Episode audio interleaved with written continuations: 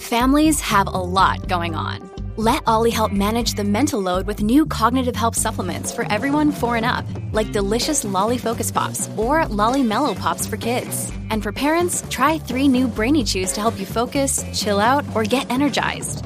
Find these cognitive health buddies for the whole fam at olly.com. That's O L L Y.com. These statements have not been evaluated by the Food and Drug Administration. This product is not intended to diagnose, treat, cure, or prevent any disease.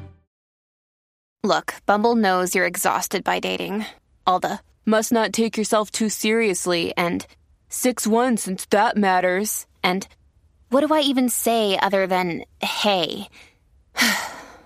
well, that's why they're introducing an all new Bumble with exciting features to make compatibility easier, starting the chat better, and dating safer. They've changed, so you don't have to. Download the new Bumble now. We just spent a weekend away from each other for the first time in a since you were in Rhode Island, I guess, right? Oh yeah, I guess. Yeah. It felt unnatural. it didn't feel right. Well, I'm glad that you guys had fun. Um, it looked cute. It was fun. We just were constantly like, "Where's our girly?" We're like, "Did we lose her? Oh, that's right, she's not here. What the fuck is that that about?" That's cute.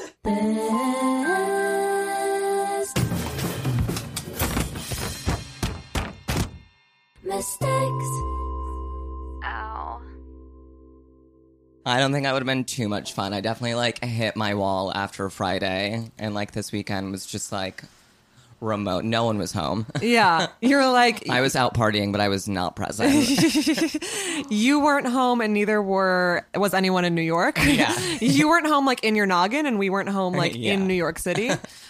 You had like a staycation away from your friends. I did have a staycation away from my friends. It was actually kind of interesting. Yeah, I was hanging out with like Elisa's friends Oh. on Saturday in New York. Um, who were like all sweet and cool, but I definitely was like, where are my friends? um, uh, well, yeah. we were missing you. That's where we were. well, thank God we have next weekend. we have literally 10 days of not being apart. So, Yeah. Yeah. And Kiwi and I were like, oh, uh, we just spent this whole weekend together. And now we're probably going to spend all week in, in New York this week together because our friends are visiting from out of town. Yeah. And then we're spending 10 days in Vermont together. And we're like, Yeah. when is the fight going to happen? See, I'm smart. I have been thinking about all this because Kiwi really was like, uh, my uh, Kiwi, our, for everyone listening on the pod, our friend Kiwi loves to do this thing, which is sometimes endearing, but most of the time makes me want to go postal.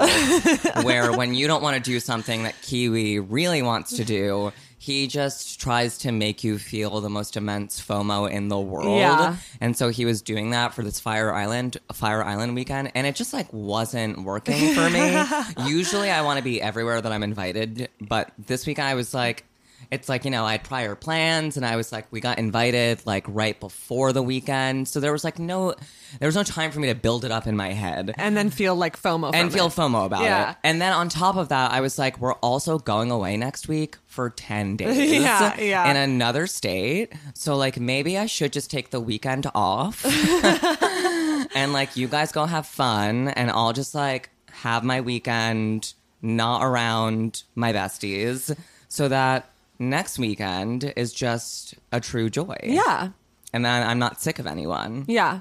Yeah. Well, I the only person that I could possibly be sick of next week because I just had a break from you. We've had a long break from River and Alex, our Yes. Asheville besties. So it would just be Kiwi. It will literally just be Kiwi, and he and I are very good at fighting with each other. We get over it very quickly, so hopefully it's it'll be fine. I love that. Um, also, we, it's possible we, we, we won't fight, but I wouldn't It bet money on it. yeah, I mean, I wouldn't either, but it is possible. It's possible. Anything's possible.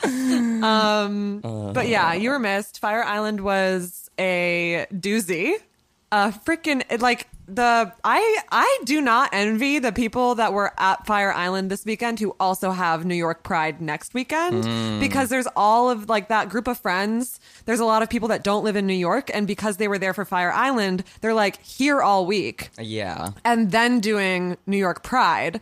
So that group of friends is going to party for like two weeks uninterrupted. Yeah, I mean, they're like, they do that.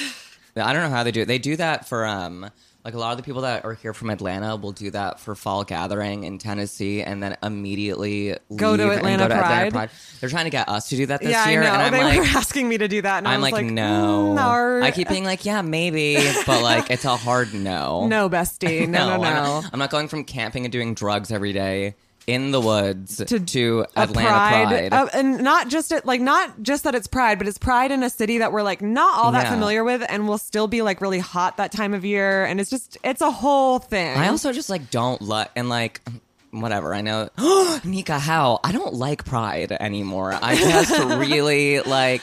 No, I'm so glad that we're we going to be in celebrate Vermont. Pride every weekend. Yeah, all like- of our friends are gay, and we and we parade through the streets. But like actual pride, I don't. Yeah, I just don't like. Especially now that like you know I'm now it's been five years, but being like an out woman, I fucking hate pride. Yeah. was at Carrie Nation what last weekend? Just a sea of cock and balls, cis cock and Yeah. balls. if, it were, if it was girl cock and balls, That would be great. lay it on me. But also, it'd be like a lot of like cat ears and circle skirts, so maybe not. if it were like chic girl cock and balls, wow. Uh, for the record, that's Nika's opinion. She does not, Not speak for the pod. not Anya's. Any any um crazy opinion that I put out here on the pod is mine and mine only. Unless Anya says that it's also hers, we don't want Anya getting canceled for my homophobia and trans misogyny. yeah. But you know, But you can cancel me. Me and Joe Rogan would get along real well. you can be like, we did it, Joe. We start dating. We're, we're both transphobic. Um. Oh my God, you and Joe Rogan dating. I mean, it would work because he needs. He's so short. He needs someone shorter than him. How short is he? He's like five seven or something, Oh, which yeah, is not that- that, no, short. that's but for short. for the persona that he puts out, it's short. I dated a five seven guy once. That makes sense. Yeah. Never. I mean, again. it really explains a lot about him, TBH. Yeah. A real, like, they're gonna, once he's dead, um, they're gonna, like, replace the Napoleon complex with the Joe Rogan Yes. complex, Absolute. IMO.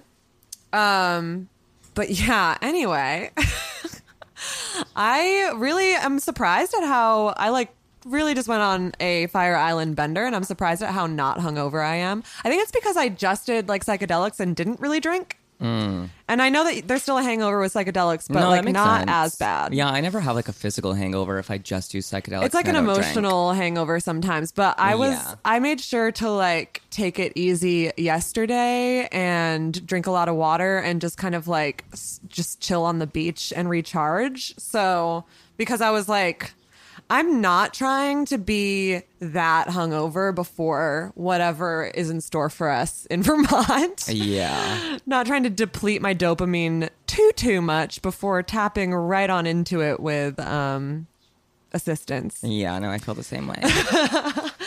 Anyway, Mistakes, keepsakes, and hot takes. um, okay, let's see. Keepsake, I'll start with first. Definitely uh Cody's birthday party Friday night. Um yeah. So cute. So cute. It was like just the crew, which was nice. Some of us No us stragglers No stragglers. um some of us ate like microdosed on shrooms, including myself, which was like just a dose. Um, I only ate one, but like I was tripping. But it was fun. We danced really hard all night, and I to our lyrical pop to our lyrical jams. disco into pop into just like deep cuts into like by like 4 a.m. it was just like Bonnie Raitt and like Pat Benatar and like Cyndi Lauper and the Cranberries. There, like really there were I just I just remembered that there were a couple of people who were not in the crew that were there at the earlier part of the night that left right after we did our unwritten Oh yeah. And I'm, I'm sure that wasn't why. It wasn't 'cause they actually were singing so along to it, funny yeah. me that like there's like a few people that were just popping in, Yeah. and right after we like belt out unwritten, they're like, "So we gotta go." Yeah. this is not the scene. No, I did see them singing along Yeah. too. Well, I was like, "Well, this is how we party here."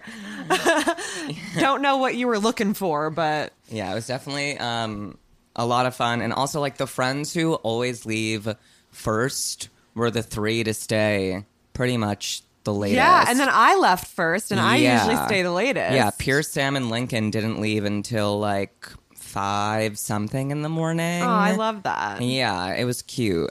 Aw, Um, besties. yeah, I it was them. nice. That was a fun, fun time. Um, my mistake. It's not really my mistake. It is a mistake that actually happened to me. Um, I was like officially have been officially ghosted by a man that I went on a hot date with and fucked.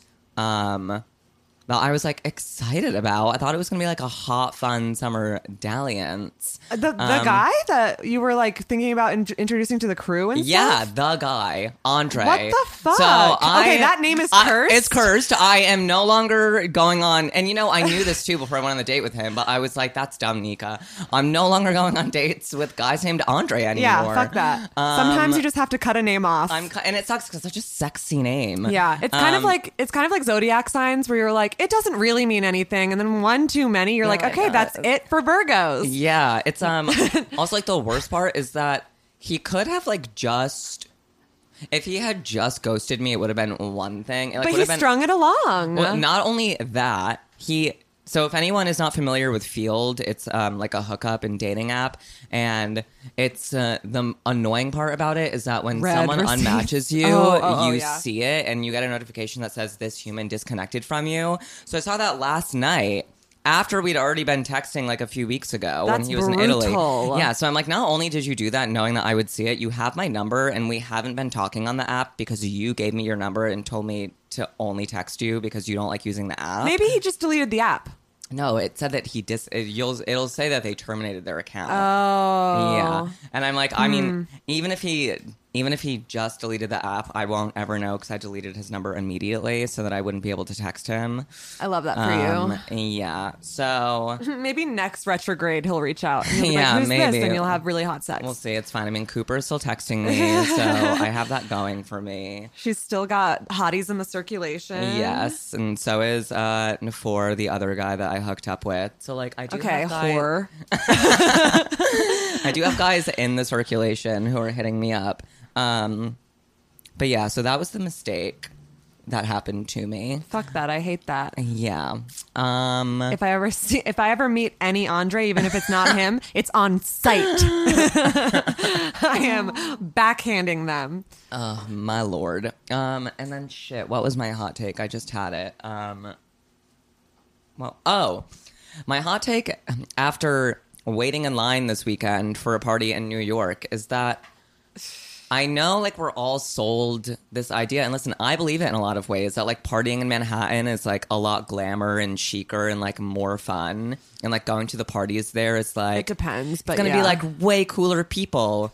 Um I've never felt that way, but I understand what you're saying. a lot of people do. I have felt that way. I like to party in Manhattan. It is fun. I love partying in Brooklyn too, but when I party in Brooklyn, you know, it's a lot of like queers and Dolls Kill outfits. And then like when I party in Manhattan, it's a lot of like straight people in better outfits, in my experience. Or Mm. Sure. in my bitchy opinion. um, and so I, I think like it. equally bad outfits from just different brands and a different style, but I know what you mean. And so I like it for that reason. But after waiting in line for this party that I waited in line for, and it was like hot and cool because, you know, like we knew like one of the hosts and like our friend like got us in. And like that was cool. Um, but as soon as I got in, I was like, wait a minute. Like, why am I here? Like, it was just the people were actually not cool. Um, and it was a lot of like uh little groups of people sitting on couches and like doing coke and i was like that is hot and cool but like i could have done that in brooklyn like at asa and not wait in line for yeah it. not wait you, you know yeah it was almost like waiting in line to get a net mood ring which i will never do but people apparently do that Oh my god, the longest line in Brooklyn. it's and it's happening every weekend. Yeah. Um, so my hot take is both that parties in Manhattan are not inherently cooler than parties in Brooklyn, and also that waiting in lines at parties should have died with the pandemic. Like, Mm-hmm. I don't ever want to wait in line for a party. I didn't like it before, No. and I don't like it now. Yeah. Um, and I'm especially a brat about it because coming from a city like Providence, where I was like an annoying, you know, me and Kat were like annoying big fish, and if we just wanted to get into the party, we could just cut the line.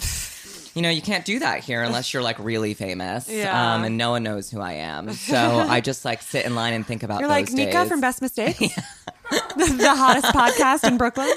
They're like, wait, wait, wait. Oh, yeah, yeah. Come in. Come in. Come in. Yeah, yeah. yeah. Um, I mean, my uncle did tell me that if you ever want to get into any party, just slip the uh, bouncer or door person a fifty or a hundred dollar bill, and they'll let you in. But he's also a man, so I, like, I think if I did that, it would not work for me. yeah, who um, knows? But all right, well, you know what? Maybe we should. Yeah, it depends. Well, I'll try it next time. Um, so yeah, those It were kind my. of seems like a waste of money. well, that's how, well uh, for that, but we got into that party and I was like, "Oh man, come on, really?" the music was bad. No one was really dancing. It was a lot of people like staring at it with like crazy eyes to see who else was anyone cool there.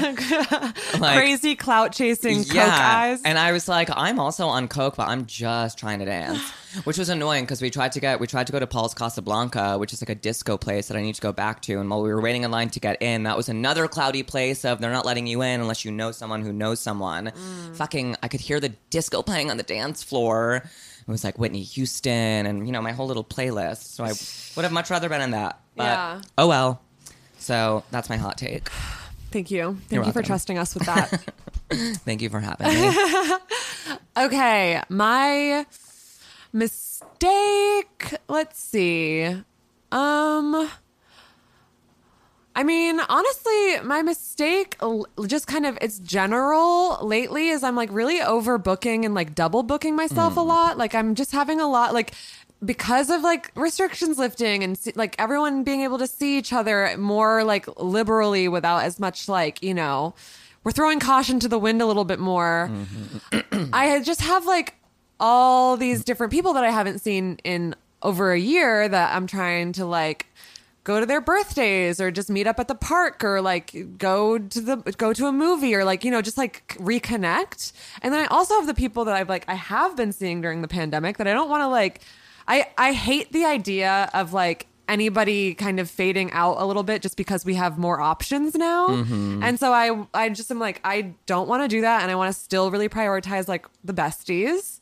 Um, so a good example was like Friday, I had like a comedy friend, Luisa Diaz's birthday, and then Cody's birthday in the same night. And I had a great time at both, but at both, I felt like I was like missing part of it. Mm-hmm. And that was just like, I don't know, not even in a FOMO way, but in a like, I want to celebrate with my friend and like really honor them kind of thing. And I know that like double booking is not specific to post pandemic, but I feel like it is easier when you haven't just gone over a year without seeing anyone. no, totally. Anyway, I know double booking was not specific or is not specific to the post pandemic like uh frenzy, but I feel like it is like more of a problem than ever right now that I'm Yeah. like being pulled in different directions and feeling like I'm like either letting people down or missing out on things that I would like to do or whatever. So it's kind of just an ongoing mistake of like letting myself, instead of just being like, well, I'm deciding to do this tonight or I'm deciding to do this today, I'm like, we're doing everything. Yeah. and um, on Friday it was fine because I, I just ended up not drinking or like getting high in any capacity. Um, so I wasn't like, like I was just I, I was just socializing and like draining myself that way rather than depleting other resources. But I don't know. I'm curious to see how it plays out. I'm trying to keep an eye on it. I encourage everyone to do the same. Um, you know, protect your own resources. Don't spread yourselves too thin. Reconnect and see your besties, but also like they'll still be there. You can reschedule. I'm saying to myself, but you know. anyway, um, another like smaller mistake, not even really a mistake so much as a like almost mistake. I did acid on Fire Island and I don't really like I don't usually do a ton of acid. I've done more acid like during this pandemic than I ever have in my life. My keepsake definitely just like the that trip to Fire Island was really special. I'd never really been to Fire Island. Um and like generally the reputation of Fire Island is that like, you know, it's like circuit gays and like just kind of the West Village or like Chelsea in on an island. And, you know, that time and a place. It's not like I don't enjoy hanging out with those people, um, but it was like it had never really called to me to like go out there and really just spend an intense, like immersive amount of time in that scene. Um, but you know, the people that we went with are not that crew and we did like our own thing. We didn't like go out to the fire island bars but we had our own like kikis and we just like spent time on the beach and like not really like in the circuit you know? And it was like so so so lovely and like i'm just like realizing that that's the way to do fire island and not not like go to fire island and be like let's go to the club Yeah. because I walked by the club and I was like, oh no, no, thank you to everything that's happening over there. Happy for them. They seem like they're having a great time, but was not my scene at all.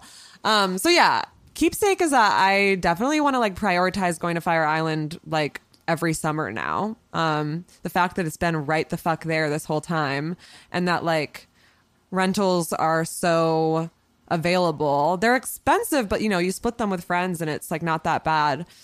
Um, it was it also like the like the beach at Fire Island is as if Riis Beach were a proper beach and not just a beach in front of an abandoned building. Um, like a big, nice, beautiful beach, but it has the vibe of Riis Beach with like just like music and people like having fun and socializing with each other. And I'm like, oh, this is sweet. Sucks that there's such a barrier to entry because you need to like be able to get out there in the first place which means also taking time off of work which means also like being able to afford a rental with your friends and like so it did it does narrow it down to a very particular type of person like a very specific socioeconomic bracket which is a little bit of a bummer. Like, what's nice about Reese's speech is that it's like fucking everybody's here to party, and Fire Island is very much like, oh, y'all have real jobs. Yeah. Like, y'all work on Wall Street. Interesting. Um, but you know, our our little group of um whores, we just carved out our own little uh space there and that, it was really really special so that was my keepsake i'm like damn i've lived in new york five years and i didn't realize until now that that's like very worth doing and i plan on doing it again um my hot take I mean, this is just kind of a hot take that I like have thought about before and haven't really verbalized, but I think it's just kind of a good rule um, that I like kept noticing during this trip to Fire Island, which is when someone offers you a drug, if you have to kind of like think about if you want it or not, or if it will go well with the other cocktail that's in your system, the answer is probably like no or maybe later. I just kept seeing people be like offered like I don't know ketamine or something while they were in the middle of like coming up on Molly, and they like would be like, mm, and I could see them hesitate, and then they'd be like, okay, and then I would just see them go into like k holes, and I I I was like, it's okay, you could just say later and do it for the come down, you know, like I feel like people, especially right now, because everyone's like partying they're like, yes, more, more, more. And my hot take is like, babe, if you have to like think about it, just say not right now. Enjoy whatever is going on currently in your body. If you have a different mix of uh, substances going on.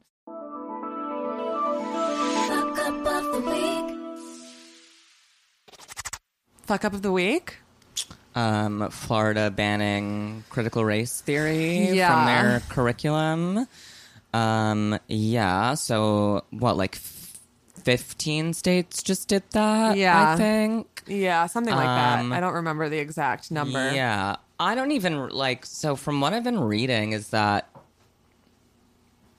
critical race theory is not even really like officially being taught in this kind of like basically like a a new like conservative like boogeyman law hmm. where it's like something that's not even actually really being taught Yeah. in schools like critical race theory from what I've seen online is like something that is taught in like your undergrad or like when you're getting your graduate degree. Right. So it's So like why are you protesting against sixth graders learning it? Yeah, so it's not actually even happening. It's just that It's like banning elementary schools from teaching quantum physics. It's Yeah. like, well, okay. yeah. Um, regardless, obviously, it's like a huge fuck up on behalf of these states and these school districts and this country. It's but like it's just um, it's interesting to see, you know, like the first um, first year where Juneteenth is like now officially a, a public holiday, which is like another kind of Kind of weird uh, fuck up. but yeah, big pile of bullshit. Right. But- it's like not that the fact that they made it a holiday that it's a fuck up.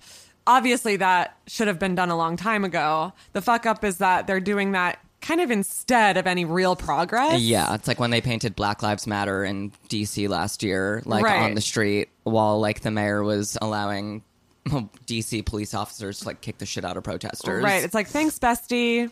You're really uh, doing nothing out here. We love to see it. Um, yeah, I mean, obviously, critical race theory is like the. I, I I hate the way it's even really like it's one of those things where the name makes it sound like it's some like different thing, like a, a theory makes it sound like you know they're like, well, what it like maybe we could look at it this way, where it's like really it's just like history. Yeah, like what actually fucking happened and is happening. yeah, Um anyway, yeah, it's I'm somebody had an interesting tweet that was like um Juneteenth is finally a national holiday just in time for like the elementary students to not know why Ugh, yeah. or like not be taught why. Um and yeah, that's annoying. We hate it. I'm like, what do we even how do we I guess just get out there and vote, you guys. but hey, at least we have Kamala, Ugh, yes, girl boss. Uh... girl boss. Listener mistakes. So, our listener mistake. Um, beep, beep, beep, this is our new listener mistake sound. Whale, whale, whale, whale. listener mistake. Um, so our listener mistake is kind of a long one, but it's from one of my dear friends. okay, I also just want to be clear. We're okay with long listener mistakes if they're good. yeah. Um, just not when it's like. Just yeah. when it's a lot of like meandering okay i don't want to i'm not calling anybody specifically out and also no, no nobody's done this to an extent where it was actually a problem it was more like we were starting to really drift towards it becoming a problem if anyone took it a step further Yeah. but like there was a lot of you know a lot of exposition yeah, it was a, lot bit of- like yeah, I was reading your Patreon. and we loved it but we were also both of us are good readers but not like oh i can just read from the page and it comes out like it's my own words yeah, no. Also, when it's that long, I forget what I just read. Right. Correct. I it's have no more short-term it's, memory. it's not you, it's, It's us. us. but when I know the person in real life, it is a little bit easier for me to read that way because I like know how they Yeah. talk and stuff. So anyway, this one I'm okay with how long it is because it's one of my dearest friends and it is like a, an interesting story. Um not that any of your stories are uninteresting. You're all beautiful butterflies. You're beautiful snowflakes and you're getting your participation awards in the in the mail. okay, so this comes from my friend Kate, whom I love so much and listens to every episode. Um, okay. Hello, Anya and Nika. I love your podcast so much. I've been wanting to write to you both, but wasn't sure about or wasn't sure what about. My two year affair with my married boss, still processing it. Completing a journalism degree and realizing I don't want to be a journalist and now find myself stuck in a shitty soul destroying office job almost 10 years later. Too real. but after Anya discussed their friendship breakup, which I was glad to hear has now been rekindled, it got me thinking about my own friendship breakup, which occurred 11 years ago, and we have not spoken to each other since. I want to preface this by saying that I was incredibly anti certain drugs, hypocritically, I might add, during our friendship, and have since learned that what other people do is not my business. And that is none of my business. um, when I was 15, 16, I became friends with a guy. Um, uh, but for the for the pod, we're gonna call him Matt. Um, became friends with him on MySpace. I can't remember exactly how we met, but we qu- quickly became insanely close friends. Matt was two to three years older than me. He introduced me to so much music, mostly soft boy bullshit like Death Cab for Cutie and Garden State soundtrack, etc. Um, films, comic books, and uh, impressionable impressionable baby me just lapped it up.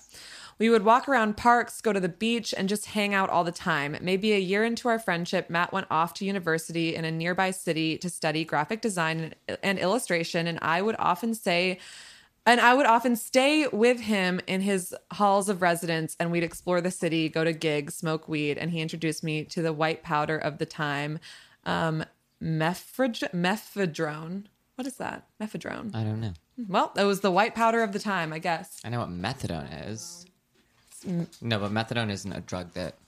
Yeah, no, because methadone just helps you get off drugs. Okay, it's like a drug interesting. that. Yeah. Um, th- th- this is also in England, so maybe it's Okay. like we have a different name for it, or none of us just we're Yeah. we're not as hip to drugs as we thought. Yeah, I don't know. How embarrassing! I thought we knew all the white powders. god! I thought Um, I'd done them all.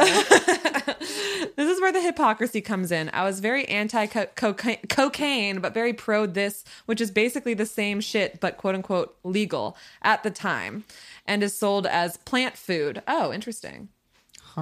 Um, it was apparent that Matt was in love with me, or perhaps the manic pixie dream idealized version of me, given his music film choices. It was very um, much the elephant in the room when we would hang out because I wasn't sure if I felt the same way. He was all for getting married and settling down, and I was not. Um, not even at 18 years old, LMAO. But I definitely felt jealous when he would get into relationships, as would he when I did. There was a time when we were both single when I was 19 and I flirted with the idea of us getting together. We kissed, but I couldn't bring myself to have sex with him. He felt like my brother. Ooh, interesting. Nika has had that experience recently. he felt like my brother and it just didn't feel right. But I did post my feelings on a YouTube video. Um Wait, I did post my feelings on a YouTube video for uh oh my god, I do not know what this word is. Prosph Nika help. Phosphorescence, I think, is what phosphorescence. I don't know what the fuck that is. Okay, but- for Prosphorescence full grown man at the time, which is still there. I only remember when someone replied to the comment at the beginning of this year asking if we were still together. I've attached the comment here for your reference. Oh my God. Okay, so the comment said, I just spent the night kissing a boy I've known for three years, but finally realized how in love I am with him to this song. Thank you, Phosphorescent, for bringing us together. And then someone replied, that was 12 years ago. Yeah. And someone replied four months ago saying, if y'all not in love still, I no longer be- believe in love. Well, Well. bad news. My god. Um, A couple of days later, I found myself having a cold, having cold feet, and told him that I didn't think it would be right, and we were both better off as friends. Unfortunately, this time, um, unfortunately, this was timed very poorly on my end because he was visiting his grandfather, who was declining in health and sadly passed away while he was visiting. Yikes. When Matt returned, he blamed me for ruining his final moments with his grandfather, and we did not speak for a month or so. We made amends, but something had definitely changed. I remember, in particular, one of my final visits to him at university, and we were at his house at a house party with his friends, and someone brought out cocaine and offered it to Matt and myself. I declined and tried to persuade Matt to not try it. I'm still trying to work out what my issue was with it, considering I was snorting something very similar, and even said if he took it, I could not be friends with him. He then snorted it, and I was really sad. We left the party not long after and argued about it. And in the morning, I traveled home and we did not speak for maybe a year. Because I'm a Libra and I'm dramatic, I wrote about the demise of our friendship on my Tumblr at the time, not thinking he would see it. Unfortunately, he did. He'd stumbled across my Tumblr as a mutual friend had his Tumblr page cross posting to his Facebook, and a question I'd asked him was on his feed, and there I was. He sent me a very angry message for putting his personal business out there, and we argued. I deleted the post, and when he calmed down, we agreed to meet for coffee. The coffee was the last time I saw him, and it was a and it felt very final. I think we'd both outgrown each other, and we knew it, and we were awkward around each other, and made those vague plans to meet up again that you make, but we never did. This happened in 2010. We haven't spoken since, and he got married and had a baby. I'm really happy for him, and I have no plans to attempt to rekindle the friendship. After reflecting on what happened, I think my main mistakes were contacting him and telling him how I felt when he was with his grandfather, and my holier than ad- holier than thou attitude to drugs, especially for threatening Matt with the loss of our friendship over it. And that was a bullshit move, and I certainly wouldn't police people's behavior that way now. I also want to add that I've tried cocaine, and wow, do I hate it. Much love to you both, Kate. P.S. I still have the Tumblr post saved as a Word doc. Amazing. Um, that's funny. Kate and I met on Tumblr. Um, oh, I love that. around the same time. So I, I, I do feel like maybe this was a post I read. I don't know. Um, oh wow! I mean, I feel like we've all had a version of this exact story in some capacity, and Yeah. it's like a harsh reflection in the mirror sometimes to look back on like the the things that upset you about that person and sometimes how bullshit they may have been like in this case it was like cocaine use Yeah. but then also like your own bullshit behavior that you didn't at all recognize um like the grandfather thing or whatever but Yeah. ultimately he sounds like he sucks so Yeah, and also it sounded like she was looking. It sounded almost like I feel like maybe subconsciously was looking for a way out of this in general. Yeah. From like the get. I mean, especially after they had that intimate experience. right You know, it's like sometimes your brain does funny things for you yeah when you can't admit it to yourself or you don't know how to get out of a, a relationship. Also, when you're that young, I think we have this tendency to romanticize people to this like really intense degree mm-hmm. where, like, you know, maybe you kissed and it felt like he, he was your brother, but because you guys get along at all, like, you listen to one love song and you're like, oh, maybe he is the one. Mm-hmm. There's just like all this bullshit that when you're an adult and you actually go out and like see how many people there are in this world that are cool and that you have a connection with, you would like not never do this kind of bullshit, but it's a lot less. It takes a much more special person Yeah. to fall down that rabbit hole the older you get. But at like 19, I mean, for sure, I did that kind of shit where like somebody who just I actually wasn't in love with, I like spent a lot of energy on them as if I were in love with them just because we like got along Yeah. just because we like had the same sense of humor. And to be honest, I do still do that, but now for like two months at a time. And then I'm like, oh, never mind. Yeah. Yeah. Oh, no, thank you. Um, I love that. That is uh that is actually I've been struggling to think of deep dive mistakes lately, and that kind of category of mistake has just opened up a whole new genre that I'm going to get into whenever it's when it's my turn for a deep dive next time. All right. Um, but it's not my turn; it's yours, darling. Deep dive. Deep dive. Okay, mine is like I want to keep it short, but it's also like it would I don't know, it'll like open up a conversation maybe on another episode. Um but it's about sexual coercion. Um and I've been I wanted to talk about it because we talk a lot on the pod about Gen Z and their annoying puritanical thought process behind if they're 20 and you're 17 and you're fucking they're a predator or they coerced you or something. And sometimes it can be the other way around and we don't talk about that. So Here's a deep dive mistake about the time that I got accused of coercing someone into sex when I was 17 years old. Um, they were 20 or 20. They were 20 or 21. Um, lived in my hometown. I think we met on Grindr, and we had like been talking for a while. They came over one night to hook up, and they had said before they got there that like they didn't want to have sex, but they were down to hook up. And I and I truly was like down for that. Yeah. And was like, okay, cool. That's fine. So we hooked up and one thing led to another and their dick ended up in my butt without a condom, might I add. And I think this just adds context to the murkiness of whether or not this was a coercive sexual experience. Um, but whatever, still. they ended up inside of me and we had sex. We both came.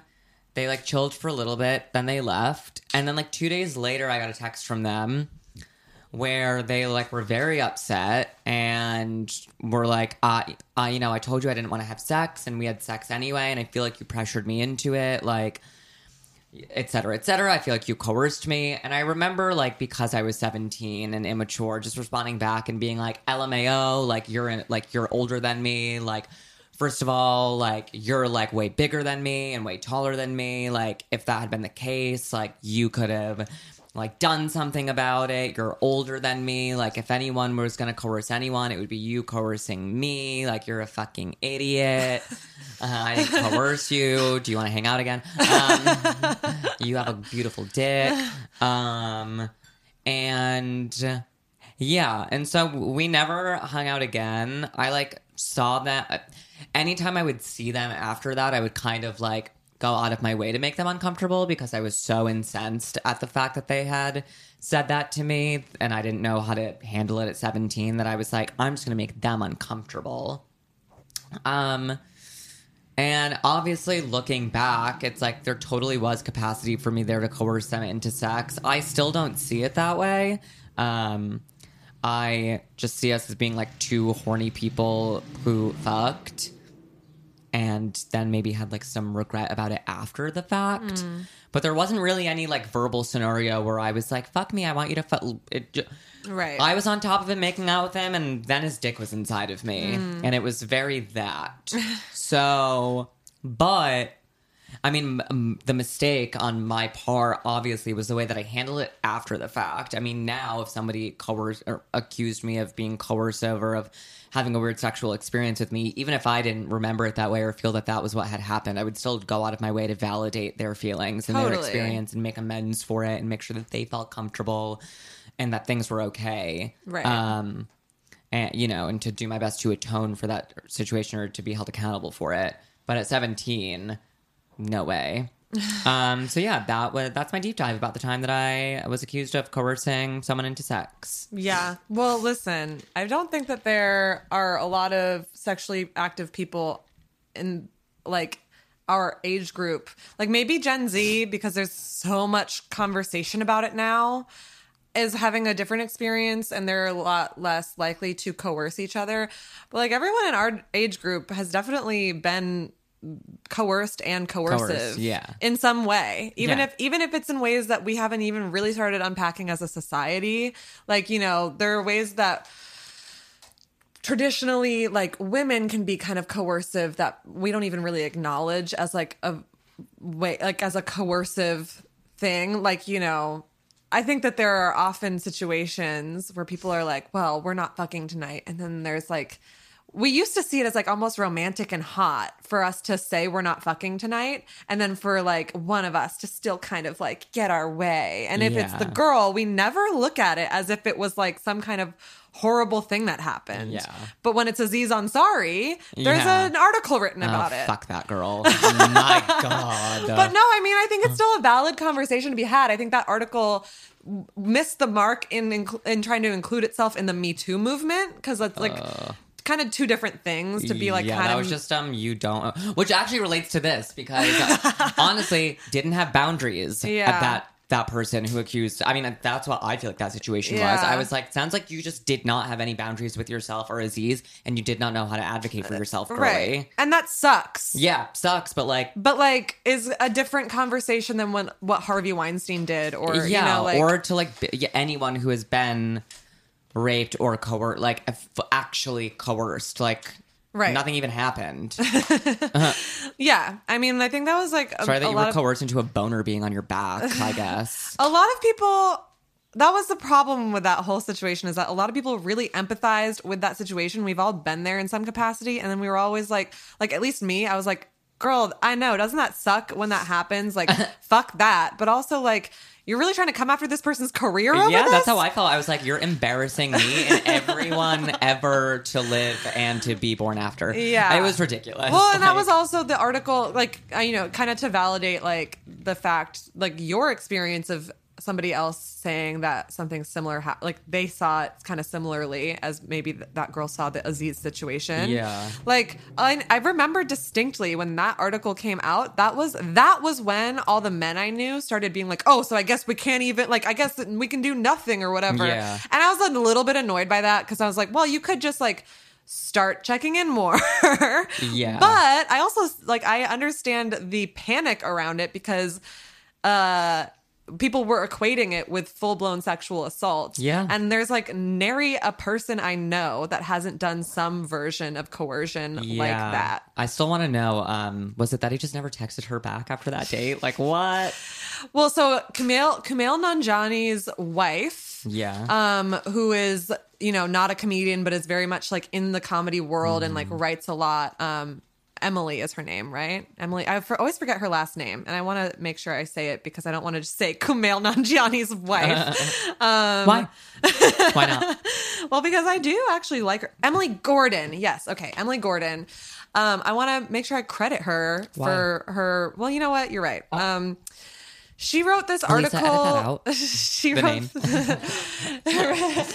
she wrote this article a few, or not even a few years ago, probably like 10 years ago now. Damn, my God, time flies. But she wrote this article a while ago about um, that sometimes we just have bad sex and we don't need to like turn it into a whole thing. Yeah, I mean, we've talked about this on episodes before about the Yes. idea of like this new wave of Me Too bullshit feminism trying to get you to reframe every shitty sexual experience you've had as traumatic. Uh, yeah. And like, so basically, Emily had this article before the Me Too movement, mind you. Like, before, like, you know, it's not like that was her take on the Me Too movement. Yeah. But like a while ago, she just wrote this article being like, I'm a survivor of sexual trauma. A lot of people I know are. I am not at all trying to invalidate like sexual trauma. But what I would love for us to unpack is what like when you're coming forward about a traumatic experience was it traumatic or did you just have a bad time Yeah. and like let's just be a little bit more discerning not not just for the sake of the person you're accusing like not just to save face for these people who are like being accused mm-hmm. but also for the sake of people who are coming forward about more severe actual traumatic experiences Snap, snap. Uh, um because you are diluting the conversation a little bit yes, you're, you're making the pool real fucking murky, bitch. And that's not to let any of us off the hook for any coerc- coercive behaviors we've had in the past. Like I'm not I'm not saying all this to be like and therefore Nika you did nothing No, wrong. I, and I did t- totally, and I think like Aziz acted weirdly as well. Yeah. I just don't. I think that you know, anytime that I have been in a coercive sexual experience where I've been the one coerced, and it's been a lot of them as like a younger person. yeah. I look back at them now and I'm like, nearly every one, almost every single one of those situations was coercive because I didn't have boundaries and I didn't know how to advocate for myself. Yeah. So it's like I knew I was uncomfortable in the moment and I just w- thought that fucking your way through it was what you did. Yeah. And it's, you know, and that sucks, but that is like just a lesson that you have to learn. Yeah. And something like the Aziz Ansari situation just. I think there were a lot of factors at play there, and I know that like you know she didn't pu- her name wasn't published under it, but I'm just like what like what were you trying to get out of that? Is Yeah. quite frankly my opinion on that, um, because I I remember reading that article and just being like, and so that happened ten times, and you still stayed, like Yeah. you were still there, like I, I would an Uber would have been called by now. Yeah. it sounds like Aziz Ansari just didn't have great fucking people skills. people or- skills in that situation. I mean, yeah, it's like it's a little bit of all all factors, you know. Like I think we talk a lot in this culture. We first of all, we talk so much about sexual assault through the lens of like it's something that men do to women, and there's so much lost in that scope. Like first of all, men do it to men, women do it to women, men women do it to men. Yeah. Non-binary people are also involved in on both ends. Like it's we're a little bit too reductive, I think, about like, you know, especially with like specifically when we're talking about rape culture, everyone's like, just teach your boys not to rape, not your girls how to not get raped. You know, like it's that simple. And it's like, And it's, actually not, not that, simple. Like, no, maybe we should just teach all of us how to advocate for ourselves sexually and how to respect other people. Like, exactly. we need to, the, the lesson about consent in general that needs to be learned is that we need to have firmer boundaries with ourselves and know how to advocate for ourselves. And we need to know how to see and recognize and respect other people's firm boundaries. Yeah. It's both things. And then also, obviously, there's just some fucking monsters out there who uh, like abuse their power, whether it's political, social, or physical power and victimize people. And like once again, like Harvey Weinstein is like a the most recent and like uh Jeffrey Epstein, like these are people who we have like it's like, okay, that's a monster. But there's a lot of normal people who have violated each other's boundaries unknowingly or or at least not understanding exactly the severity of what they were doing. Yeah. And we talk about it as if that's like not part of that conversation. I and as if the people as if everyone involved in these situations it can be um categorized so simply as like Yeah. the monster and the victim. And the more we keep fucking each other, which time has told us that that's never going to stop, um, we might as well just start examining it from like a more realistic point of view. Yeah. We got to really get over our idealistic sweeping generalizations. Yeah, I mean, like, make Aziz Ansari answer for his crimes of um, catapulting Lena Waithe into fame. And how about nothing else? Then we will talk then we will talk. with that recognizable He voice that you fucking gave us her and then just faded away. Like, Can you take her back? Isn't the, there's a new episode of or new season of Master, Master of None None. Yeah, I coming never out, right? watched the second one. But I, I don't think I did either. But I loved the first I mean, it's an incredible show. Yeah. Anyway, so um your coercive mistake. Let's see. That relates to um today's best mistake. Best mistake. um, which is the New York City 1977 blackout. Um, that relates, I guess, in that um, a lot of different factors contributed to an event that, um, in retrospect, everyone had a little bit of a different opinion as to why it happened that way. Um, and ultimately, as a society, we've progressed past a lot of the things that made it possible, but it still keeps happening. um, and that by by it still keeps happening, I am of course talking about coercive sex and um, Blackouts. blackouts. Okay, so the New York City blackout of 1977 is the most famous blackout in history, pretty much. Um, unless I am just completely unaware of a more famous one elsewhere, but it's at least the most famous one in America. Hey, Snopes, can you fact check that claim? yeah. Maybe there's a more famous one in like China that I don't know about, but I can't be that famous. I don't know about it. Um, it didn't happen here, so So the New York, the let me paint a picture of what New York City was like in 1977. So 1977 is when New York is kind of at its like you know the the New York that our parents remember.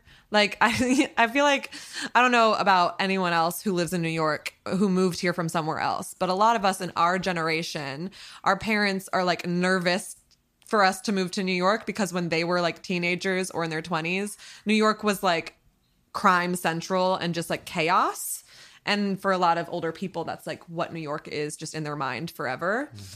Um, and that's like kind of New York in 1977 is like the peak of that. Like Son of Sam is happening in 1977 of just random serial killer wandering around New York killing brunette women. Wow. that's what? cool. Oh, did you not know about Son of Sam? No, but I'm gonna go look into it after this episode's over. So Son of Sam is a very fascinating serial killer case where he it's like you would you have you definitely do know about it. I've You heard just, the name Son of Sam. but- yeah, he's the one that would write letters to the the reporter who was reporting on it. Like and and the detectives, he would write letters to them specifically and like play games with them kind of. And so Oh, like okay. movies love to kind of um uh like the movie 7 kind of references that where it's Mm-hmm. Okay. like little messages Yeah. about like why he's doing it and who's next and why they're not going to find him, that kind of stuff. And a lot of serial killers did not engage so heavily with the media and with the police officers to that extent. So Son of Sam was like particularly taunting to the people of New York City. Like New York was living in utter fear in 1977. Also, every article that I read about the blackout mentioned Son of Sam. So it's like I'm not even the one that's being like, and so you gotta understand, New York was already on edge. It's like, no, every single like this is like um a lot of people kind of credit the like high intensity fear that was already in people for some of the chaos that ensued when even just a little bit of the facade fell of of society which yeah. um another huge proponent though separate of son of sam because son of sam was honestly instilling fear more in like the white middle class than anyone else because he mm-hmm. was targeting white women. So not everyone was terrified of son of sam. Everyone like everyone else was like okay that sucks but whatever. But what the other communities were facing was like an intense socioeconomic racial divide which to this day exists in new york city but was tenfold in the 70s um, for a lot of different reasons. But one of them being that New York City in the 70s was in an incredible amount of financial debt.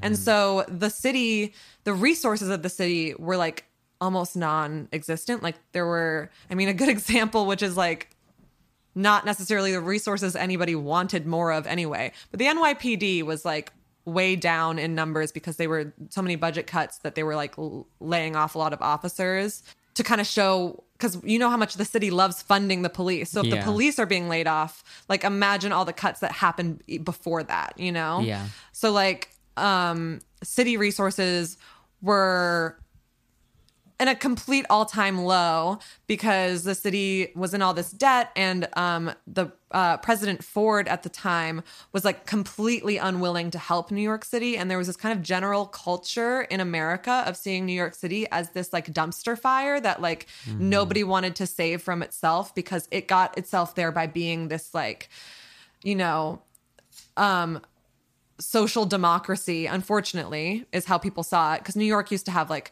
public hospitals and it had free college and it had all these like socialist uh programs that for many reasons not all related to a failure on like the socialism side um all kind of crumbled in on itself. And then it was very hard for the city to come out of like the financial ruin that everyone else like the more conservative parts of the country kind of saw as like well that's what you get when you try to have your like hippie oasis you know Yeah. um so the president was like, LOL, have fun. Your federal loan is denied.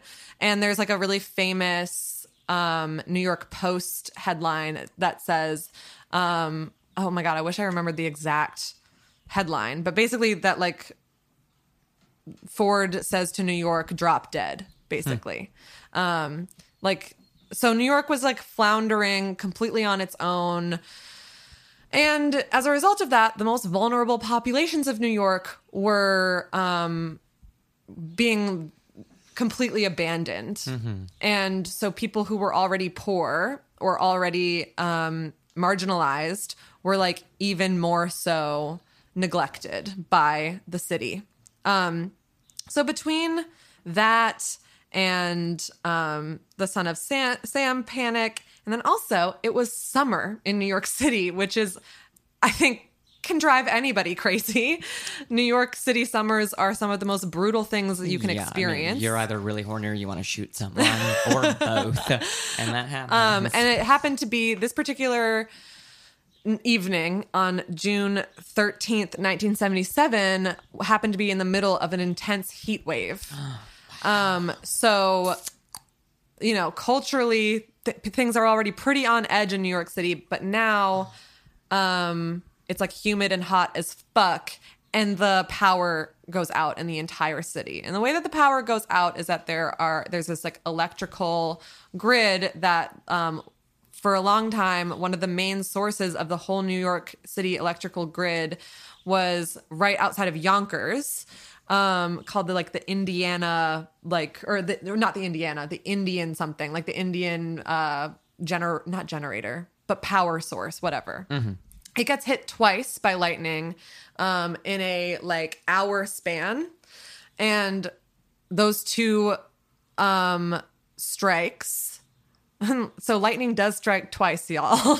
Um, made made it so that um, con edison which was the company that ran the power at the time and still is to this day and is one of the most evil fucking corrupt horrible companies ever. Um, they had this like really short window to try to like uh damage control what they knew was about to be like a pretty severe power outage. They didn't they didn't foresee necessarily that all of new york city was about to go out but they were like oh this whole electrical grid is now compromised because the main source of it just got fucked by lightning. Um so um this is in the seven this was in the 70s so they didn't really have like computer systems yet to take care of everything. It was kind of all like just people working at these different power supply plants throughout the city communicating with each other via like walkie talkie and like telephone. Um and by walkie talkie i mean radio but you know like uh so now it's like computers communicate with each other and it's much faster and there's less room for human error. But at the time they were all just kind of like talking over radio about like uh-oh something bad is about to happen um, when Con, Con Edison had about 15 minutes to go to be able to avert the crisis, um, its system operator did not allow for what they call like minor power failures, which AKA means just putting the m- making the electricity go out in poor neighborhoods to like to save it for the rest of the city. And so that was like what they were quote unquote supposed to do. And that's something that Con Ed still does to this day when there's a power like shortage or there's some reason why their grid isn't working correctly. The first thing they do is like cut the power supply to like Crown Heights. Oh my god. And that happened a lot last summer, actually, because we had a couple of short, small power outages um, last summer. Yeah, I lived in Crown Heights last summer. I remember. Yes. And they were unable to do that this time because um, when the dispatcher was requesting, basically put the power out briefly in certain places for limited amounts of time so that we don't have to live through the entire city blacking out and us completely losing our window of time to fix anything. Um, they were unable to do that because they all just kind of disagreed about whether they should do that or not. I don't know if that was a mistake. I think it's kind of cool that some people were like, no.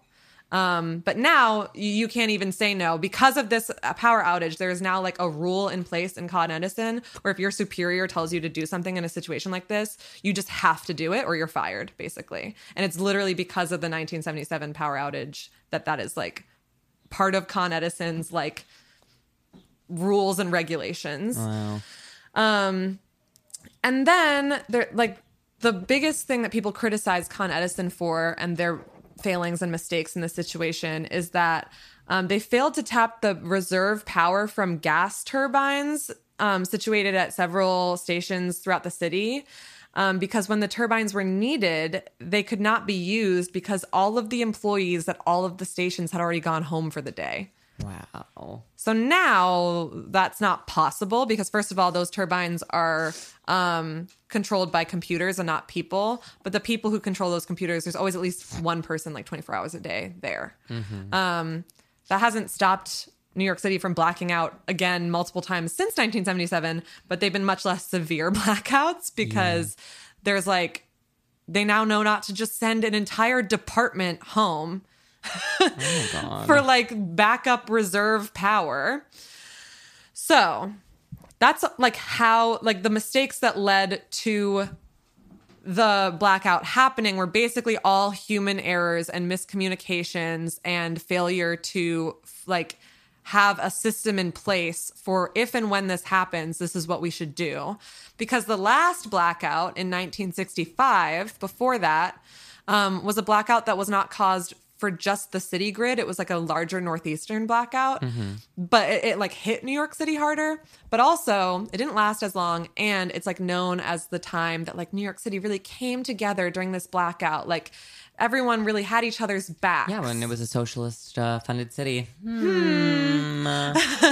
Also, it happened during the day, which I Oh, think is like a huge, How long did the blackout here last in 77? um, uh, like basically a full day and a half Uh, yeah. ish. And then there was one again in what, the 90s or 80s? So something? yeah, there have been a few since then, but let, us just talk about the events. Yeah, sorry, just- and then I'll tell you about the subsequent blackouts. So the events of that evening, basically, um, on June thirteenth at around like.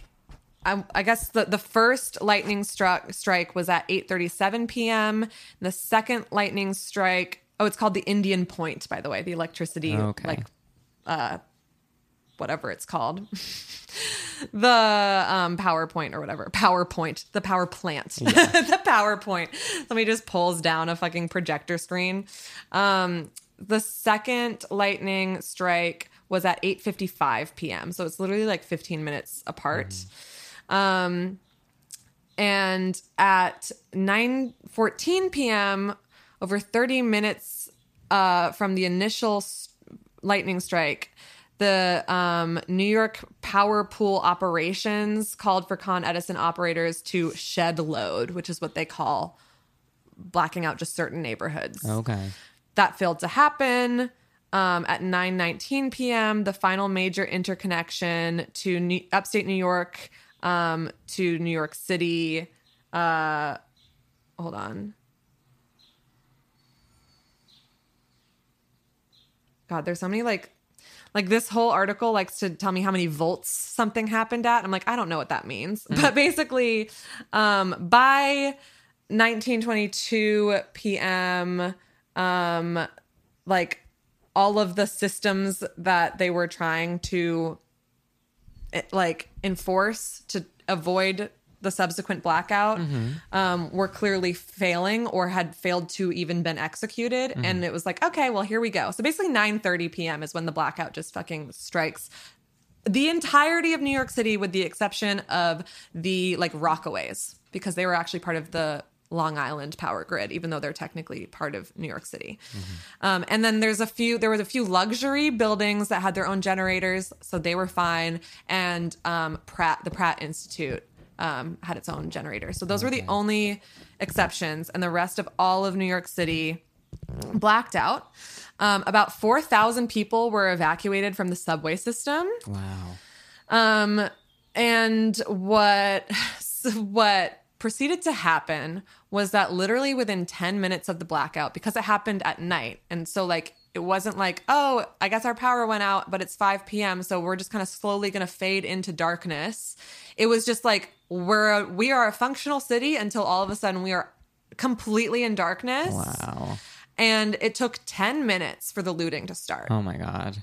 And every firsthand account that like, you know, I could I read about were people that were like they could literally just feel it go from like we're a civilization to like Lord of the Flies. Jesus. Like it was like something in the air changed to the point where there was no exceptions. Like there wasn't like, oh, but I'm a teacher, so I'm not gonna do it. Like literally Yeah. everybody, no matter how recognizable they were in their given community, Oh or like what like kind of like, you know, um moral ground they're supposed to uphold Yeah. everybody participated except for like you know the people who just stayed home but if you were in the streets you were looting essentially Wow. was the vibe. Oh my God, that's sick. i know i actually also I think it's I was sick there. yeah i mean it does remind me a little bit of like we saw a version of that last summer not Oh. to the same extent at Yeah. all but i remember walking through manhattan last summer after it had been looted um like the day the um curfew was enforced Yeah. the first night that the curfew was enforced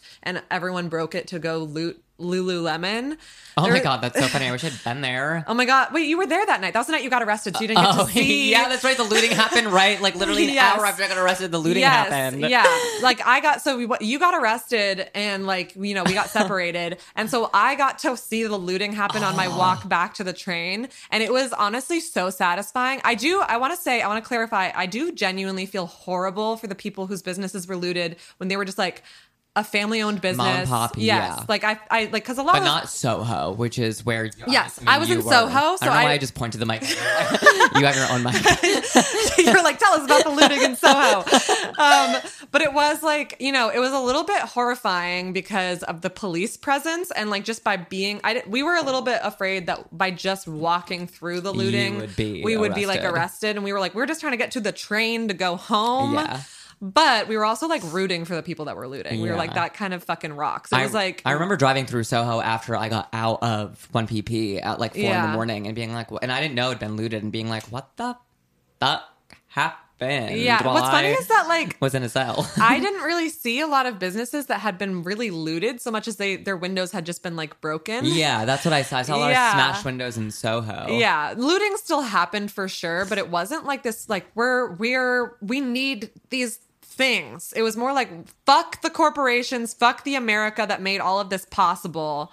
Like I want Lululemon to have to pay for a new window That more would- than it was like we want leggings. That just you made me think of the people in Portland who looted um, a bunch of places last summer, and there's a video of this guy and this girl just walking, very calmly walking out with uh, like two cakes in their hands, just like trotting out.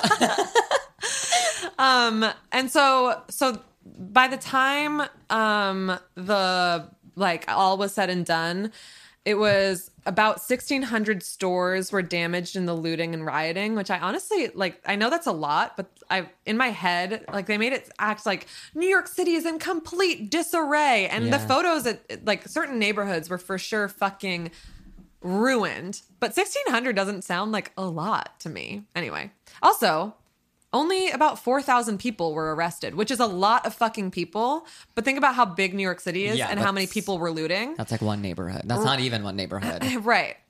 It's, but it was still um, a record number of arrests in one night at that point. Why has this not been made into a movie yet? I know.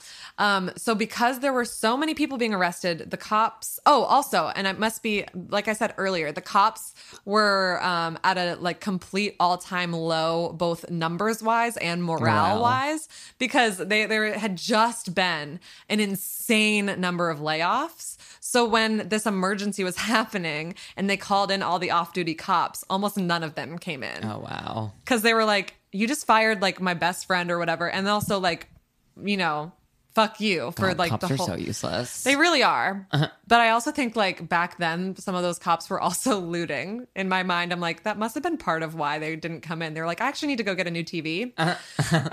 That's my own personal theory.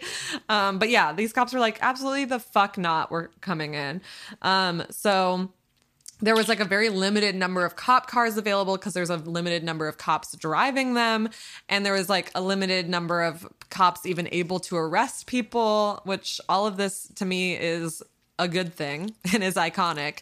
But to give you an idea of what the cops on duty were kind of dealing with as far as the orders they were given and what they had to like what they had to make do with the low numbers is that they were arresting so many people at a time with so few cop cars at a time that they were putting three people in the back seat and two people in the trunk oh my god. to arrest them. Oh my lord.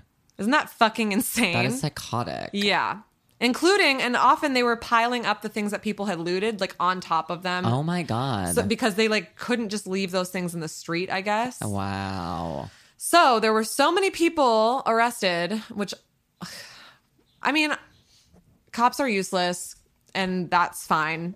I also am like, if I were a cop, I would have just been like, no, Yeah. I'm not dealing with this. Yeah.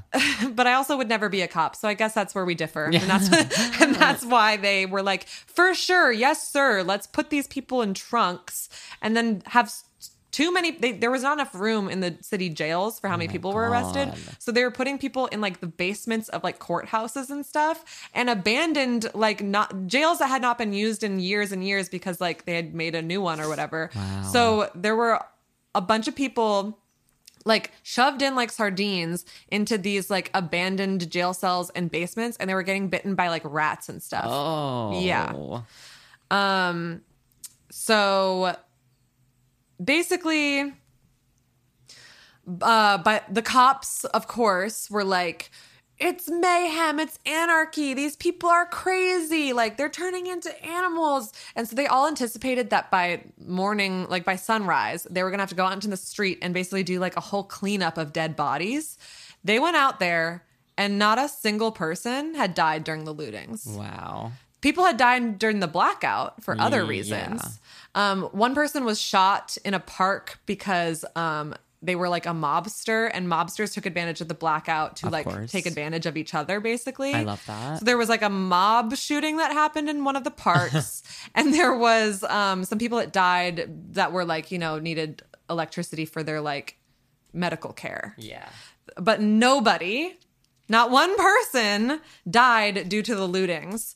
So, what a lot of people took away from that was that this is so clearly not human beings turning into animals when the power went out. It is disadvantaged, like marginalized members of the community trying to seize power back from the corporations and the businesses Yes. that were helping holding helping hold them down, which is pretty much exactly the mentality of the looting that happened last summer. A sickle just appeared on Anya's forehead for anyone who's not in the room. What? The communist symbol. Oh yes, yeah, yeah, yeah. Um, and uh, and unfortunately, just like the lootings last summer, there was un- like a little bit of displaced rage at each other's own community businesses. Yeah. Unfortunately, the hardest hit businesses during the 1977 blackouts were the businesses in Bushwick, Bed-Stuy, and Harlem, and most of them were owned by fellow community members. Yeah.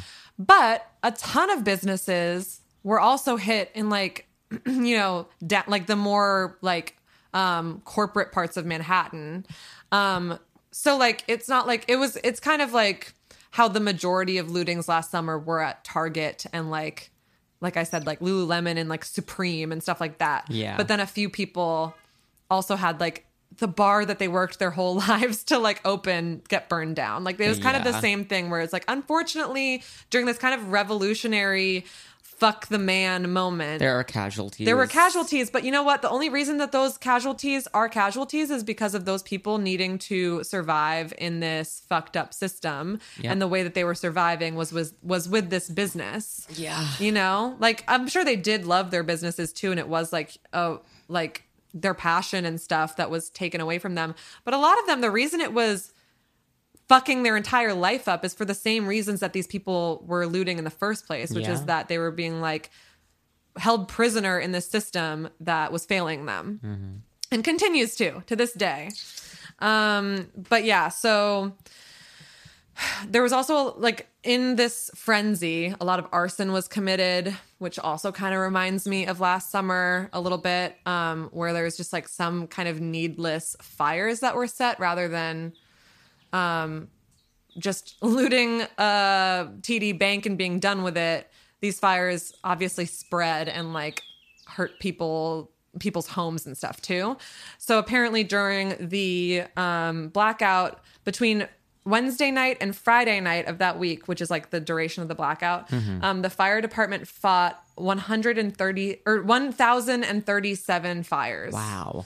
um, which is almost as many stores were looted as there were fires set. Wow. Um, uh, so there was an estimated by the time all was said and done, they estimated that the damage came out to around um 310 million dollars For back then or today? for back then. Okay.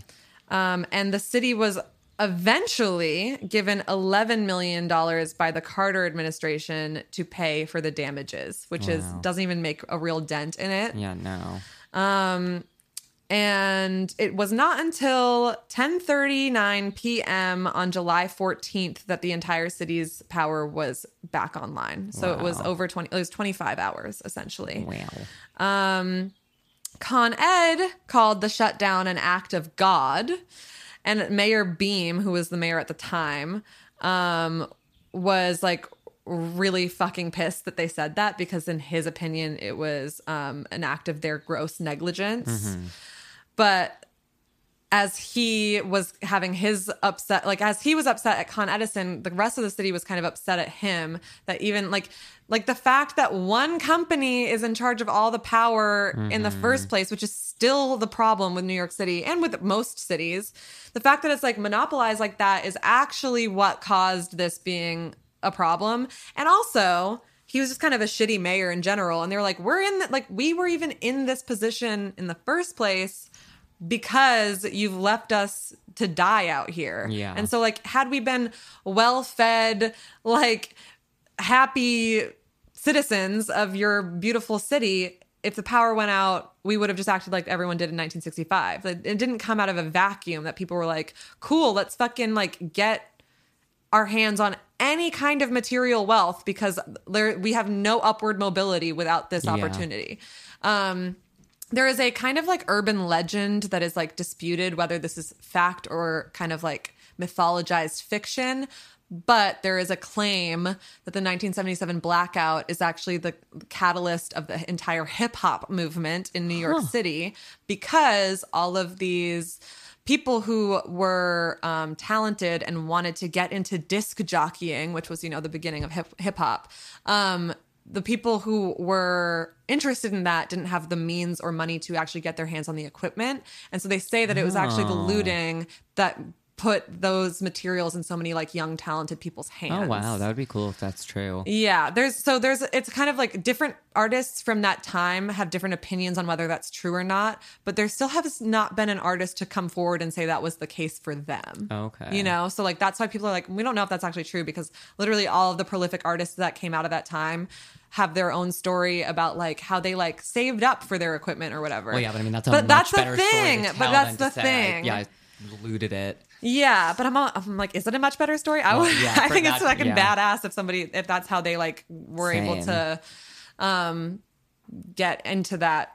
But you know, it's still, it's still just a sad reflection of our fucking system that like you can have this like talent and this interest and this passion, and it takes like these huge strikes of luck, whether it be that you were able to save up for it with some job that you got, or the blackout was able to get you to like be able to loot it. Either way, what a shame. I know. that these like the people that like, and to this day, that's the case too. Like people that could just be really prolific and talented in this thing if they just had the resources need to wait for some kind of like monetary uh, opportunity to even like get their foot in the door. That's just shitty as fuck. Um, but it would be really cool if that's how hip hop started, which some people claim that's how it started. Um, anyway, so the following mayoral election was like hugely impacted by this event. Um, Mayor Beame was not reelected because everyone was like, the city is literally in shambles and it's your fault. So he was um, beaten by Edward Koch, who served three terms and was one of like the most like most popular mayors in New York history, and is credited for pulling New York out of like its disarray. However, that like is it really depends how you look at it because he was also like kind of a radical centrist who a huge part of him like whipping New York back into shape was just like um funding the NYPD and um kind of assisting in gentrification and stuff like that. So it's like, hmm, did you help New York City or did you just like change Beautified it. Right, yes. Um and I think that can be most exemplified in the fact that he is known for uh endorsing Rudy Giuliani Yeah. And also endorsing George W. Bush for president. And he was a Democratic mayor. but okay. Um, and so um some other like interesting things, like some little like tidbits about um the blackout is um there was a baseball game happening when it happened and at Shea Stadium with the Mets, and it was the bottom of the sixth inning. Um, and the New York Mets were losing two to one against the Chicago Cubs. And um, I guess because they didn't know that the blackout was gonna like last for a full day, they tried to wait it out for a couple hours and like had people just like playing music and stuff for the stadium. Um, and then they finally were like, okay, I guess everyone should go home. So I, first of all, I think it's so funny that if you were in Shea Stadium and you were like, oh, I guess like the power went out at Shea Stadium, we should go home, and you just like walk out into the street Yeah. after like several hours of looting has been happening. I just think it's a very funny like bubble that all, all those people were in. Yeah. Um, and then also they had to um, they had to finish the game two months later on September 16th. That's so funny. um, and the Cubs won. I don't know. no- that means nothing to me, but I I don't care about baseball at all. But I think that's just like a funny, like little micro experience of the blackout. Um, and um, there's one other fact that I thought was interesting that I might. Oh yeah, the hip hop thing. Oh, um, the blackout also caused complications for the producers of the film Superman, who were shooting in New York City at the time, and they um, obviously couldn't keep shooting until the city was like no longer completely demolished. Oh my god. Um, and so that movie had to like wait for like it. It was the uh, premiere took a lot longer. Um, and oh, and on the exact date of the 42nd anniversary on July 9th or July 13th, 2019, there was another Con, Con Edison blackout affecting 73,000 people on Manhattan's west side. Oh my god. Um, and there have been that was like there was uh, a notable blackout that happened in um, 2003 Yes, for all that's of the one I remember. Yeah, and all of the blackouts since the 1977 blackout have been um, handled technically much better because of all the lessons they learned. But a lot of like 100% of them include some kind of failure that was still a failure that happened in 1977. So they didn't like really learn that much, and they Yeah. continue to they continue to keep claiming all this like you know look at what a better company we are now and like how much we don't let the like the city of New York uh like we don't fail the city of New York the way we did in 1977 because like look at how rare it is for blackouts to happen now and how quickly they come back on when when they do happen. And it's like y'all the only reason that's true is or among the reasons that's true is because you continue to fail specific neighborhoods and like sacrifice their comfort and sometimes their lives um, for the sake of the rest of the city. Yep. So like that is not actually a success story, and I'm not going to be impressed until you stop doing that and have a better system where you're not like killing elderly people in Crown Heights who need the power on for like air conditioning Yeah. Uh, among other neighborhoods. Um, so my sources were um, an, the, an article that came out in 2002 um, with the New York Times called "The Summer of '77" by Jonathan Mahler.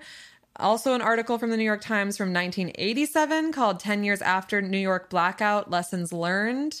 Um, and uh, a YouTube video called New York Blackout of 1977 that seemed like it was from a documentary that might be called the same thing, but it was really hard for me to figure out who to exactly credit for that video. But it's a very interesting video and it's got like a lot of really interesting firsthand accounts, including one from a sex worker who was saying that um, when the blackout hit, she was in the middle of giving a blowjob to a client. And that's like for some reason included in that video with no other context, like not like what they had to do or like they were like they're like here's just a woman saying I was giving a blowjob to a client and then the power went out and I was Oh like that's kind of iconic that they just like include that snippet. I love that. Um, so yeah, that is the blackout of 1977. There's a lot of people who claim, you know, like people don't, not a lot of people, and I think this is also kind of the reason why nobody's come forward about um, if it's true that that's how like DJing became more accessible. Um, very few people are like willing to admit what they looted or if they looted that night.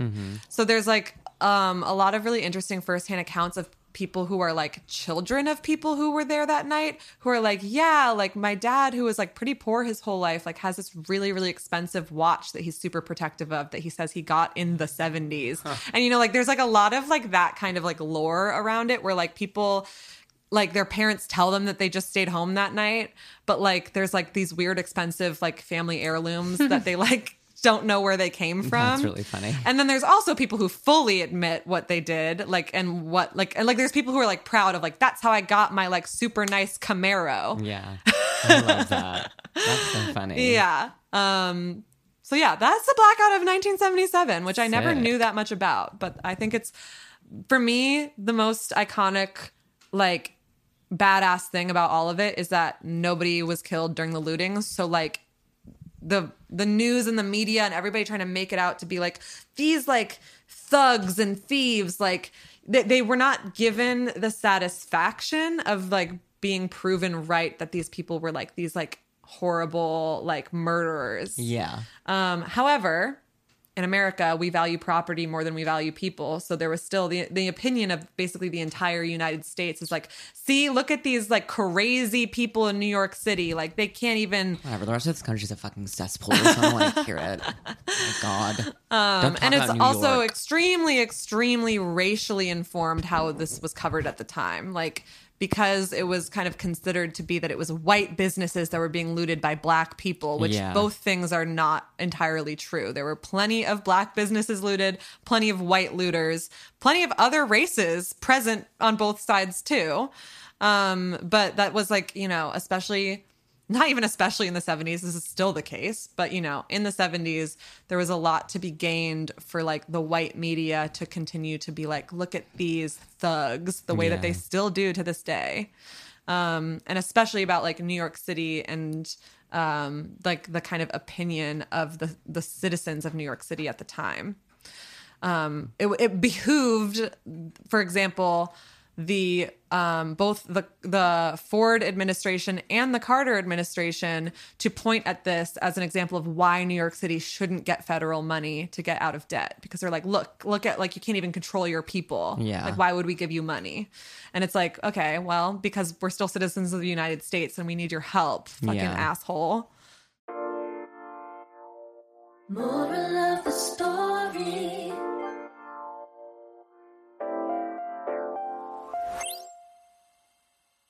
My moral of the story would just be that our everything should be nationalized Yeah, because that would never happen. Yeah. I mean, definitely. I think it's it's really like there's so many different morals of the story to be taken away from this particular story. Like there's so many different things at play. I think that the the use of people's suffering and people's disenfranchisement to like to like make uh to like politicize and lobby for different things like you know like the reason the looting even happened is because these people were completely abandoned and failed by the government. Yeah. And then the very same government that abandoned and failed them was like, see, this is why we can't take care of you. Also, there's a, lot of like racial components to this story. Um, and that goes hand in hand with what I just said, obviously, too. Um, and unfortunately, that moral continues to not really be Heard. heard. That's like continues to be the a pretty big point of uh, contention. Uh, even without a power outage we had plenty of um, very similar complaints. Complaint is not a strong enough word but you know we, we continue to have very similar issues with our government and the way that it particularly continues to fail black and brown people um, and like pretends that that's not what it's doing by being like no it's because this city is a disaster like no it's because whatever you know what i mean like I do. Yeah. um but yeah to me the moral of the story is truly that um we need to stop valuing property over people if like if we had a any kind of like grip on that reality um back in the day or even still what would have happened would have been like damn seems like these people are really desperate and like unhappy Yeah. we should help them Yeah, I mean, but instead it was like people were condemned for their own poverty, which continues to fucking happen too. Um yeah, the moral of the story is that it would be absolutely uh I would have loved to be a fly on the wall for the catharsis that people were probably feeling that night, same. burning the city to the ground, quite literally. Yeah, I would love to have been there too. Yeah. But it's unfortunate that it was even that that's what it came to. Maybe you know? there'll be another crazy blackout. Who knows? We'll see. I mean, I think it's crazy that there was a blackout, um, like literally on the anniversary two years yeah, ago. yeah, that's psycho. Um, I remember it happening. I lived here when it happened, but I just also I did not live in the in the part of the city that blacked out. So I remember the coverage of it, and I remember if you went, if you like. I don't live on the New Jersey side because it was on the west side. But if you were on the New Jersey side of the city, there was all these really cool pictures of like all of Manhattan being like lit until the like upper west side, basically. Wow. Yeah, it was pretty interesting. Anyway, but yeah, moral of the story is that we're absolutely continually abandoned and um that the New York City mayor has too much power. yeah, that's for sure. that is no mayor should uh have that much control over that many people's lives. We got to figure that out. Agreed. That's it. All right. Yeah, write us your mistakes. Have you been responsible for the blackout of an entire city? if, if you worked at Con Edison in 1977, come on the pod. Tell us about that dumpster were- fire. If you looted, oh my God, no, let us know. truly. But that is not a mistake. Let's Yeah, first no. and foremost, But that- just let us know. That's rad, and let us know. Yeah, if you or like your parents or if you, you, know didn't anyone, loot, that's a mistake, and let us know. um. yeah, and uh, you, yeah, write write us write, write us your looting story or your parents' looting story. I feel like we must have people whose parents lived in New York City at the time. yeah, I'm sure. Or maybe even a listener who but you know, our our demo does not reflect that we have that many listeners of that age group. But hey, if you're listening and you looted New York City in 1977, we want to hear from you. What did you loot? Go, write or call us in. Write in at bestmistakespod at gmail.com. Oh my god, there's also a really interesting video on YouTube where it's just an hour of um, radio coverage from that night. Ooh. And I listened to some of it and it was like pretty interesting how the radio host kept trying to keep it light and like make little jokes about like it'll all be better soon as it like they clearly were just like getting more and more like horrifying news about like the city just because now that we know that like nobody really died. And unfortunately yes some like family owned businesses were burned to the ground or whatever. And like definitely some individuals lives were ruined and that sucks. But like ultimately it was like not the end of the world what had happened that night. Yeah. um now that we know that we can talk about it with some levity. But like in the moment i'm sure people Yeah, were no fucking knew. horrified and Oh, did not know what was about to happen. And also that there wasn't the internet or twitter so they couldn't like see from the outside looking in like what was happening everywhere. They could only really account for like the block in bushwick that they were in or like Yeah.